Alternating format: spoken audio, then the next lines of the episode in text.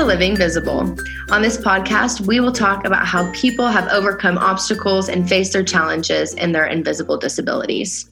Hi, everybody. I am your host, Addison Price. I'm Miss Oklahoma 2019. I'm a speaker, performer, and advocate. I'm also a very proud dog mom of my 70 pound golden doodle named Finley. This episode is a very special one for me. I have my mom, Shannon Price, on. She is my biggest cheerleader, my biggest supporter, and my biggest role model.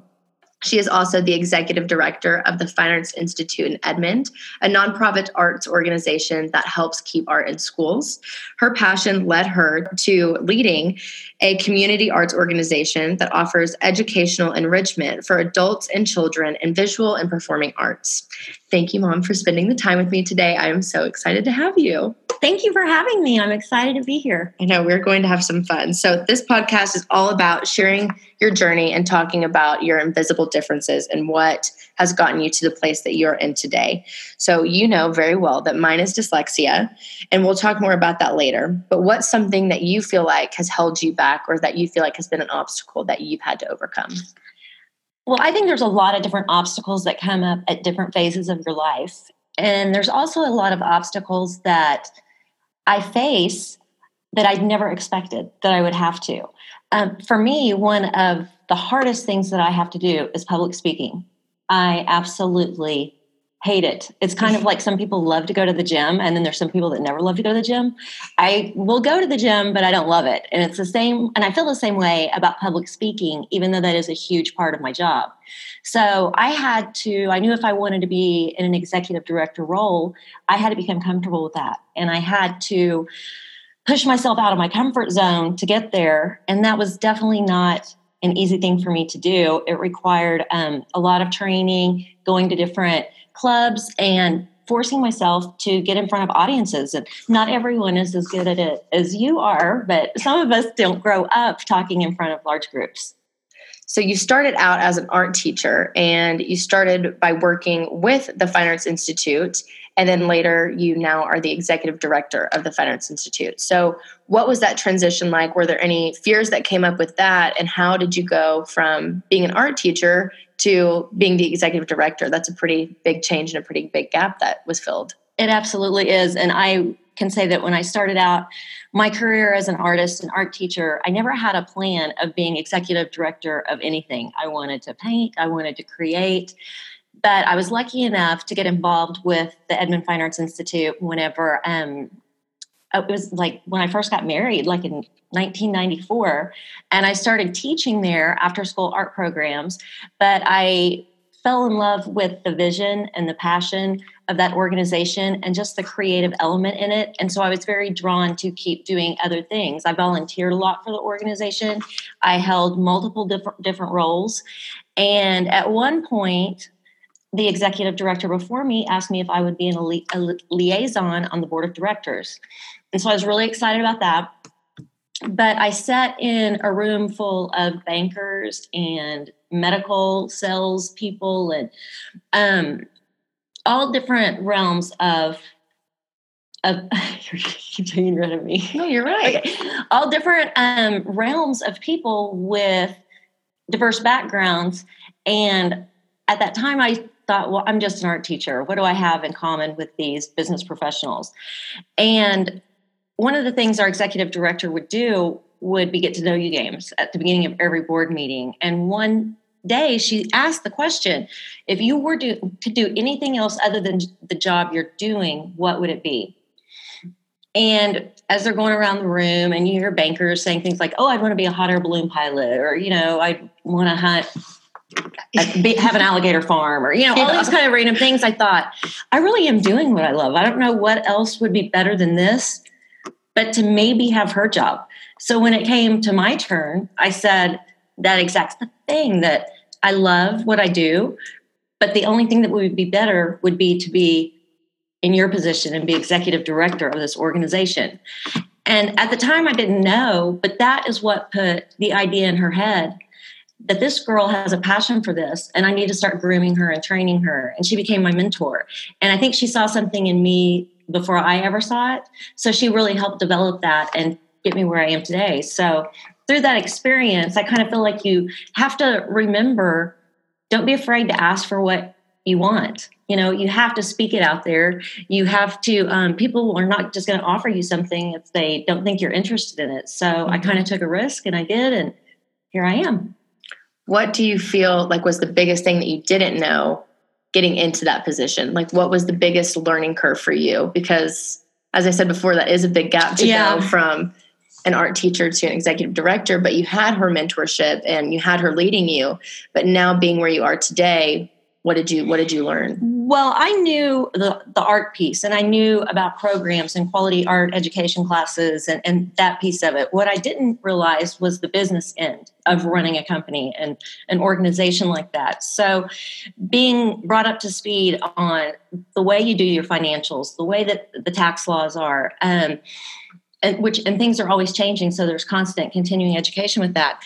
But there's so much behind the scenes that you have to do that people don't see that just walk in the building. And I've kind of looked at it as it's a different way of being creative. You know, I was creative mm. in um, the art that I actually did with kids, but now I had to learn the grant writing skills. I, I, I I had to learn the, the, public speaking skills. I needed to know how to make an ask and close close a deal. You know, all those things that I was never really trained for whenever I was in college. Mm-hmm. So uh, this is shifting gears a little bit, but I get asked all the time by parents whenever I'm speaking at schools or speaking to different school board foundations, whatever it might be, how did my parents, you know, kind of set me up and teach me to be the way that I am? And I talk a lot about whenever I was diagnosed with dyslexia, how you all didn't tell me. And I want you to go into a little bit of why you chose not to tell me and why why you and dad made that decision. Well, I think whenever you are confronted by the teachers and counselors and things like that and set down and told that your child is labeled, you know, learning disabled. It's a little bit of a shock and it takes a little bit of time to process that because it's your baby and you really don't see them any other way except for perfect, right? So, but then it started to make sense. Some of the challenges that you had and some of the way, the reasons that you were struggling, it was almost this relief. That diagnosis was a relief because we knew how to make you be the best version of you or help you get there because we could ask for the tools that we needed. Um, you were pretty young. You were seven or eight years old whenever all of this happened. And it just wasn't something that I wanted you to think in the back of your mind forever. Well, I can't do that. I have dyslexia. I can't do that. I'm in a special ed class or I have to go to the the the learning lab and you know all that kind of stuff. I just wanted you to be a hard worker. And everybody has to everybody struggles with something. And so yours was going to be that you just had to apply yourself a little bit harder. You could get it it just you had the path for you to get there look different than what your classmates did. And the way you had to work on things was a little bit more of a challenge. So we didn't really we weren't trying to hide it from you. We were just trying to have you feel as included and mainstreamed as possible, even though you were pulled out for some classes. Mm-hmm. But we just said it was because you were an extra special kind of learner. And so you got to have a little extra help every day. Right. right. so what do you what would you say is your biggest advice to parents who maybe have a student who not necessarily even has a disability, but has some sort of an obstacle that they face. And maybe it is school related, but in some form what do you feel like is a good key key piece to keep in mind with those students and with the parents and the way that they are raising their students? Well, first off, I think that every child is very individual, and what's going to work for one isn't going to work for another. And so I know, like with your brother, we parented the two of you very very differently. And success for us for you wasn't didn't mean straight a's. It meant is she working as hard as her capabilities allow? Is she really trying? Um, that's how we measured success. So i i would encourage for parents not to base success on a grade but success is is your child challenging themselves? Are they stepping outside their comfort zone occasionally? Do they keep trying and keep trying? And even when things are hard? Because to me, I would put you up against any anybody because it might not come easy for you, but you are probably the hardest working person that I know because you're used to facing challenges. Things don't come easy for you, but man, when you get it, you get it. Mm-hmm. And so, um, but that worked for you. And what might motivate another child is going to be completely different, and only the parents know. But I do think the parents have to advocate for their kids before they're old enough to advocate for themselves. But I also think that you have to teach children that it is okay to ask for help. It is okay to let the teachers know when they're struggling, not to be intimidated or scared by that. And I think that was one of the things that we really felt was important for you and for your brother. Mm-hmm. I like that you brought up the self advocacy piece because I know that that's something that I talk about a lot is finding your voice and being able to ask for resources that you need, no matter what that is or what obstacle you might face. But everybody has challenges, everybody has struggles and they're going to face something where they have to ask for help at some point. So to be able to use your voice is so important. I know that I get asked the question a lot of what did my parents do to make me so driven? And I know my answer to this and I know what I would say you guys did, but I'm curious to know what do you think you kind of embedded in me that made me so driven and made me be so goal oriented at such a young age? Well, from being in education and being a teacher for so long, the one thing that would drive me crazy are kids that feel like they're a victim, you know, or it's never their fault. They can't take ownership of of their situation. And so it was really, really important that you never grow up being a victim, that you were taught if you don't like your situation and the circumstance, you're the one that has the power to change it. And so you you know you were driven and i don't know if that's from us telling you that at a young age or when you would have trouble at school you often wanted me to call the teacher and talk to the teacher for you. And i said no you have to talk to the teacher. Mm-hmm. i can't i can't do that. I can't be that helicopter mom. You're going to have to learn how to navigate your own life because right. you're always not going to be with us. So that was sort of one of the key components i think. Yeah. I would always say, I would say, and this is something that my brother and Andrew and I have talked about a lot, but we think that one of the biggest things that you and dad helped us to be so successful or so goal oriented with, and the thing that you did to help us have that mindset was really the fact that you were always proud of us, that there mm. was not something that we could do that would necessarily disappoint you or make you strip away that pride, but instead you always had encouraged us just to be our best. And as long as we were being our best, you were proud of us. And so that made us want to please you almost in a sense mm-hmm. of let's try and be better than what they even think we can be. And it almost turned into this game of how great can we be. So I feel like that was the biggest thing that made me so goal oriented and the person that I am today. I would have to agree. I mean, it was, it's like I go back to what is success for you may not be success for someone else, but we really never had to discipline you very hard. You guys were harder on yourselves, you especially, than we ever could be, because you did have this drive to, you just wanted to us to think that you did well. Mm-hmm. And I think parents a lot of times forget how important um, their opinion is to their kids. And whenever they're beaten down or told, well, that's not good enough, even when they try over and over again, it's very self defeating and it causes that this, you know, they, you just start shutting down. So we wanted you to be open and know that you weren't, didn't matter what you did, you weren't going to disappoint us mm-hmm. as long as you were trying. One thing from my childhood that I think helped me succeed in school in particular was the way that I would learn Oh, yeah. And you had helped me so much take the time whenever I was studying. It wasn't always the normal way to study. So I would like you to elaborate a little bit on how, okay. how this would go for me. Well, kind of one of the strange things that I really don't understand how your brain works, mm-hmm. but for some reason, you can listen to any song one time yeah. and you know every single word. Yes. Always. So, like learning how to spell mm-hmm. was very, it kind of started with that. Spelling words were a nightmare for you. And so we would always put them to song. And what's really funny about it is we are not singers at all. at all. We're bad. No. But we would do little catchy tunes like A P P R E C I A T. Yeah. So there's appreciate, you know, and you the, probably every single time you write that word, you sing that song. Every time. Um, but then as as it was fun because I don't even know what you were talking about, but the raps that you would make up for science For equations science, yeah. and math equations to remember things, you probably still know them to this day. Yeah, it's you- like because it's light. You got to have the light to have something. It would just be like it would be for like chloroplast in plants that would make leaves green. But it's like you talk about how the light hits the trees, so it has to turn green. I mean, it's like yeah, that's how I would.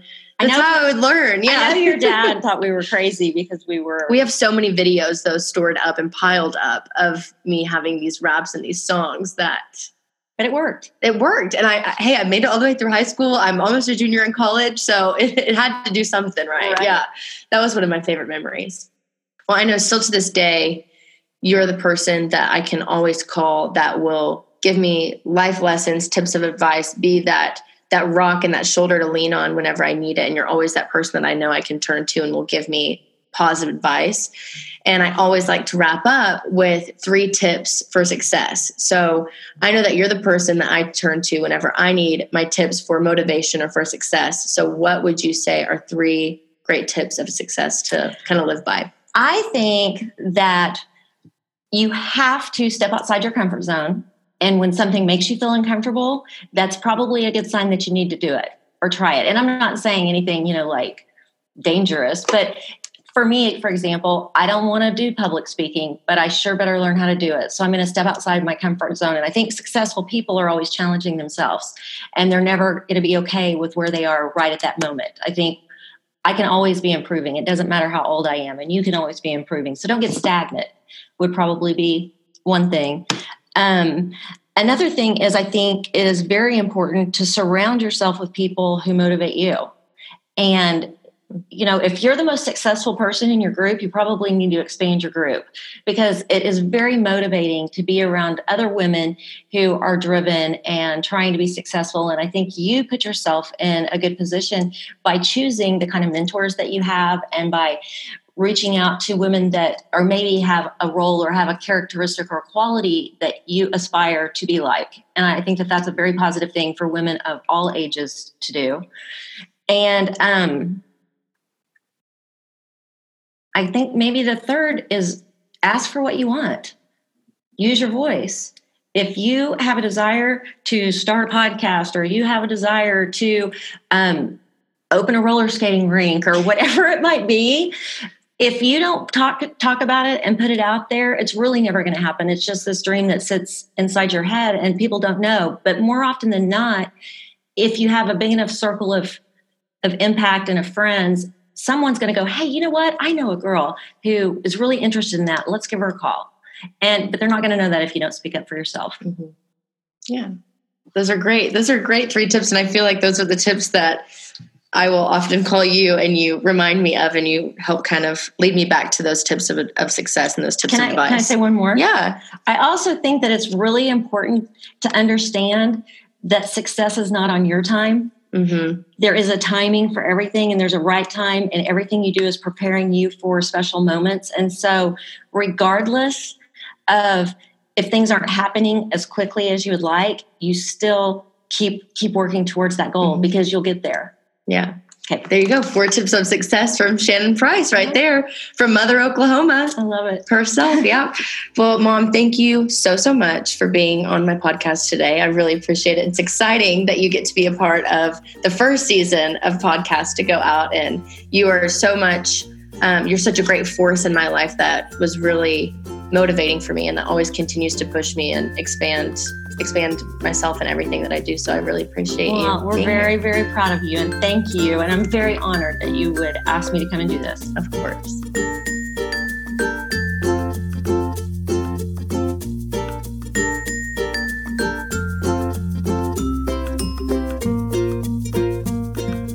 Updated on the latest episodes of Living Visible by following Addie on Instagram at Addison J. Price and on Twitter at Price underscore Addison. If you're listening on Apple Podcasts, be sure to leave a five star review. It's a small act that goes a long way in supporting this podcast.